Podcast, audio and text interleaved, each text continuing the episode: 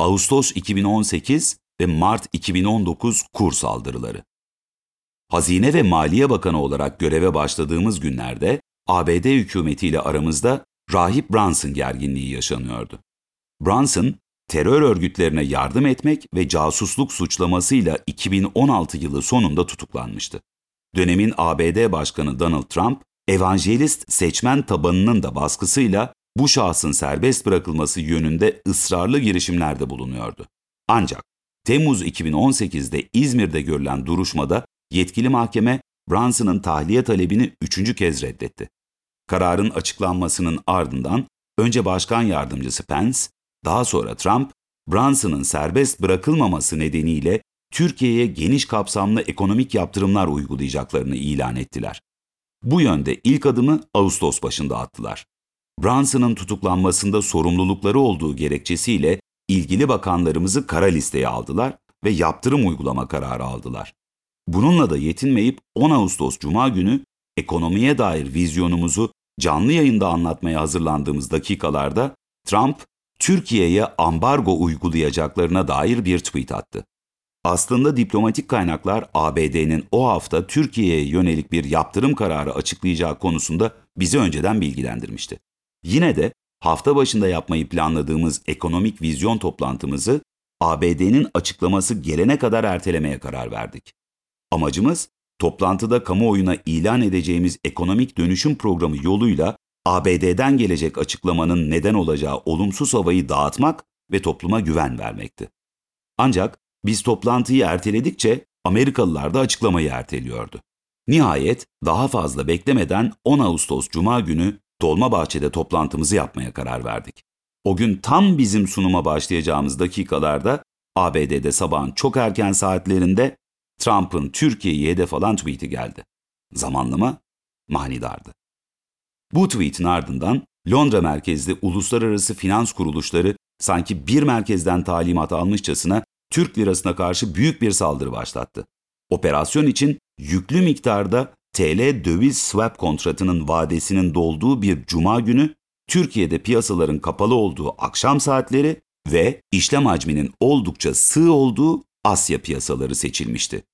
Belli ki amaç biz saldırıya karşılık verme şansı bulamadan döviz kurlarını hızlı bir şekilde yukarılara taşımak ve hafta sonu boyunca toplumda bir panik havası oluşturmaktı. Söz konusu yabancı bankalar o gece vadesi gelen swap kontratlarını yenilemeyip ellerine geçen TL ile yüklü miktarda döviz almaya başladılar. Ayrıca ellerinde olmayan TL ile de spekülatif olarak açığa satış yaparak ikinci dalga bir döviz talebi oluşturdular.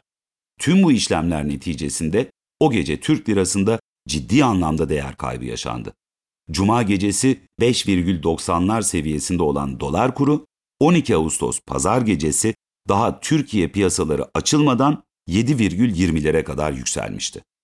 10 Ağustos gecesi yaşanan kur saldırısının ardından alınacak tedbirleri belirlemek üzere ilgili ekiplerimizle tüm hafta sonu yoğun toplantılar yaptık. Uzun istişareler neticesinde Türk bankalarının yurt dışı yerleşiklere TL verdiği ve karşılığında dolar aldığı wrong way swap işlemlerine ve benzeri türev işlemlere sınırlama getirme kararı aldık. Bu sınırlama neticesinde kur operasyonuna girişenlerin swap kanalından sınırsız miktarda TL'ye erişimi sona erdi. Böylece TL'nin karşılıksız olarak açığa satılması engellendi ve kur üzerindeki baskı hızla ortadan kalktı. 13 Ağustos haftasına 7'ler seviyesinde başlayan dolar TL kuru haftanın kapanışında 6'ya kadar geriledi. Böylece 10 Ağustos akşamı açığa TL satan kur spekülatörleri ciddi miktarda para kaybettiler. Ayrıca yurt dışında TL likiditesinin azalmasından ötürü açık pozisyonlarını kapatmak için ya çok yüksek faizde TL borçlanıp ağır bir maliyete katlandılar ya da TL'yi hiç bulamayıp temerrüde düştüler ve itibar kaybettiler. Türkiye'yi finansal operasyonlarla dize getirmenin artık eskisi kadar kolay olmadığı böylece anlaşılmış oldu. Bizim dönemimizin en önemli kazanımlarından birisi finansal saldırılara karşı verdiğimiz korkusuz mücadele sayesinde kur ve faiz silahını küresel güçlerin ve yabancı finans çetelerinin elinden almak oldu. Ağustos ayının ikinci yarısında yaptırım tehditlerinin devam etmesi ve yurt dışı finansal kuruluşlarla yaşanan hesaplaşmanın piyasalarda oluşturduğu tedirginlik nedeniyle kurlardaki ve risk primlerindeki artış devam etti. Kur operasyonlarının etkisiyle TL'de oluşan değer kaybı enflasyonu ve faizleri 10 puan kadar yükseltti, büyüme ve istihdama darbe vurdu. Özetle daha görevdeki ilk günlerimizde uygulayacağımız ekonomik programı açıklamaya fırsat bulamadan büyük bir devalüasyon ve onun sebep olduğu bir finansal ve makroekonomik istikrarsızlık tablosuyla karşı karşıya kalmış olduk. Bu süreçte Türkiye'nin döviz kıtlığı yaşayacağı ve bir ödemeler dengesi krizine girebileceği söylentisi ısrarla gündeme taşındı.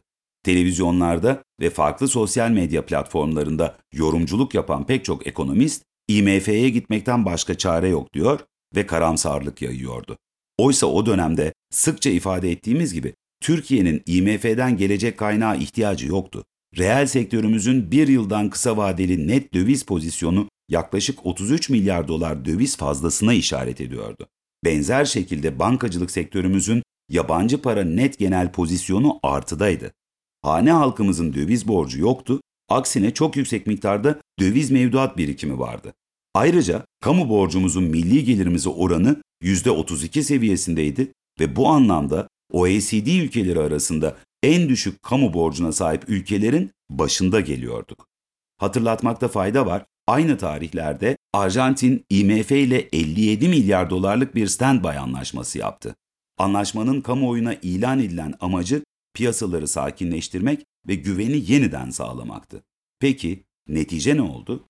IMF'nin sağladığı döviz likiditesinin etkisiyle ülkeden sermaye çıkışları daha da hızlandı. Neticede ülke dış borcunu ödeyemez duruma geldi ve sonunda Mayıs 2020'de temerrüde düştü. Yani IMF programı Arjantin halkına değil, parasını en az maliyetle yurt dışına çıkarmaya uğraşan finans kesimine yaradı. 10 Ağustos'ta başlayan yurt dışı kaynaklı kur saldırıları devam ederken, yurt içinde başka bir oyun daha sahneleniyordu. Bazı muhalif çevreler, devlet bankalardaki döviz mevduatlarına el koyacak yalanını dolaşıma sokmuştu. Amaçları, vatandaşlarımızı paniğe sevk edip dövizlerini çekmek için bankalara hücum ettirmek ve bir bankacılık krizi çıkartmaktı. Kurgulanan bu oyunu boşa çıkarmak için 12 Ağustos'ta Türkiye Bankalar Birliği yönetimindeki banka genel müdürleriyle bir toplantı yaptık. Bankalara bu süreçte müşterilerinden gelecek olan tüm efektif döviz talebinin devletimiz tarafından karşılanacağını ifade ettik. Endişe ve korku içerisinde gelişmeleri takip eden genel müdürleri rahatlattık. Pazartesi günü piyasalar açıldıktan sonra söz verdiğimiz gibi bankalara gelen tüm talebi karşıladık.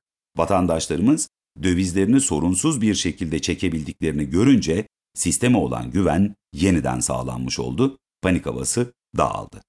Maalesef bu süreçte muhalefet partileriyle içeride ve dışarıda onları destekleyen bazı çevreler, ülkemizin bazı sözde ekonomistleri ve yorumcuları, ABD'nin ekonomik yaptırım tehditlerinin ardından gelen bu finansal saldırıları yok gösterme uğraşına girdiler. Uluslararası finans çetelerine karşı verilen mücadelede devletimizin yanında durmak ve milletimizi topyekün mücadeleye davet etmek şöyle dursun, Londra bu yapılanın hesabını sorar ve benzeri söylemlerle topluma korku yaydılar. Donald Trump, Ağustos 2018'deki kur saldırısından bir yıl kadar sonra Türkiye ekonomisine daha önce büyük zarar verdim, gerekirse yine yaparım mealinde bir tweetle yaşanan saldırılardaki sorumluluğunu açıkça itiraf etti. Ancak bu insanların hiçbiri ülkemize böyle bir saldırı olmuş, biz bu olanları zamanında yanlış değerlendirmişiz diyerek kamuoyu önünde bir öz eleştiri yapmadı. Oysa siyasi görüşümüz ne olursa olsun ülkemize karşı bir saldırı gerçekleştiğinde hepimiz tek yürek ve tek yumruk olmalıyız. Aynı muhalif çevrelerden 15 Temmuz'da göremediğimiz dayanışma ve desteği, milli refleksi 10 Ağustos saldırıları sonrasında da maalesef göremedik. Bu yaşananlar Türkiye'nin en temel problemlerinden birinin milli bir muhalefet eksikliği olduğunu bir kez daha ortaya koydu. Yazık ki ülkemizdeki mevcut muhalefet yabancı firmalara Türkiye'ye sakın gelmeyin, burada hiç kimsenin can ve mal güvenliği yok mesajları verdi. Kamu ihalelerine giren, KÖİ, kamu özel işbirliği projelerine yatırım yapmayı planlayan yabancı firmaları iktidara gelirsek paranızı ödemeyiz diyerek tehdit etti. Yine aynı çevreler Türkiye'ye yatırıma gelen yabancı firmalara Ne diye gelip de ekonomik görünümün iyileşmesine katkı sağlıyorsunuz diyerek sitem etti. Bir tarafta Türkiye'yi dize getirmek ve teslim almak için ekonomik yaptırımları ve finansal araçları kullanan küresel güçler, diğer tarafta onlarla işbirliği içerisinde her fırsat bulduğunda milletimizi felaket tabloları çizerek korkutmaya çalışan, yabancı yatırımcıları tehdit eden bir muhalefet ve bir başka tarafta Türk lirasına ve Türk lirasına dayalı varlıklara karşı güvensizlik oluşturmak için adeta ağız birliği yapmış sözde finansçılar. O dönemde sosyal medya ve YouTube kanalları üzerinden yorum yapan bazı finansçıların bir kısmının yurt dışı istihbarat örgütleriyle ilişkileri devletimiz tarafından tespit edildiğini de burada ifade etmek isterim. Herhalde ilgili kurumlarımız bunların toplumsal algıyı zehirlemesine engel olmak için gereken tedbirleri alıyordur. Muhalif çevreler ve Türkiye düşmanları ne söylerse söylesin, ne kadar bilgi kirliliği oluşturursa oluştursun, milletimiz o şaşmaz ferasetiyle Ağustos 2018'de yaşananları nasıl bir bağımsızlık ve güvenlik mücadelesi verdiğimizi çok iyi anladı. Hatırlatmadan geçmeyelim. 22 Mart 2019 Cuma günü yani yerel seçimlere 9 gün kala JP Morgan isimli büyük bir yabancı yatırım bankası seçimler yaklaşıyor. TL değer kaybedecek, TL'nizi satıp döviz alın içerikli bir rapor yayınlayarak yeni bir finansal saldırının işaret fişeğini yakmıştı. Bu raporun etkisiyle 25-29 Mart tarihleri arasında yabancı yatırımcılar Türk lirasında çok yüksek miktarda açığa satış yaptılar. Yani ellerinde olmayan TL'yi karşılıksız olarak piyasaya sattılar.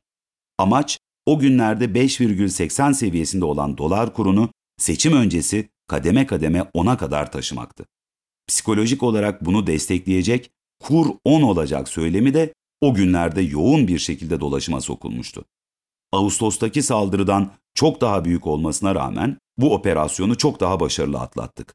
Çünkü ilk saldırıdan sonra gereken tüm tedbirleri almıştık. Bu saldırıyı yapan yabancı yatırım bankaları milyarlarca lira zarar ettiler. Yapılan kur operasyonunun seçim sonuçlarını etkilemeye yönelik bir müdahale olduğunu milletimiz gördü. Ve halkımız ben devletimin yanındayım, dış güçlere ve onların içerideki uzantılarına karşı verdiğiniz mücadeleyi görüyorum ve destekliyorum. Bunun için ne bedel ödenmesi gerekiyorsa ödemeye razıyım. Siz yeter ki dik durun, eğilmeyin mesajı vermiş oldu.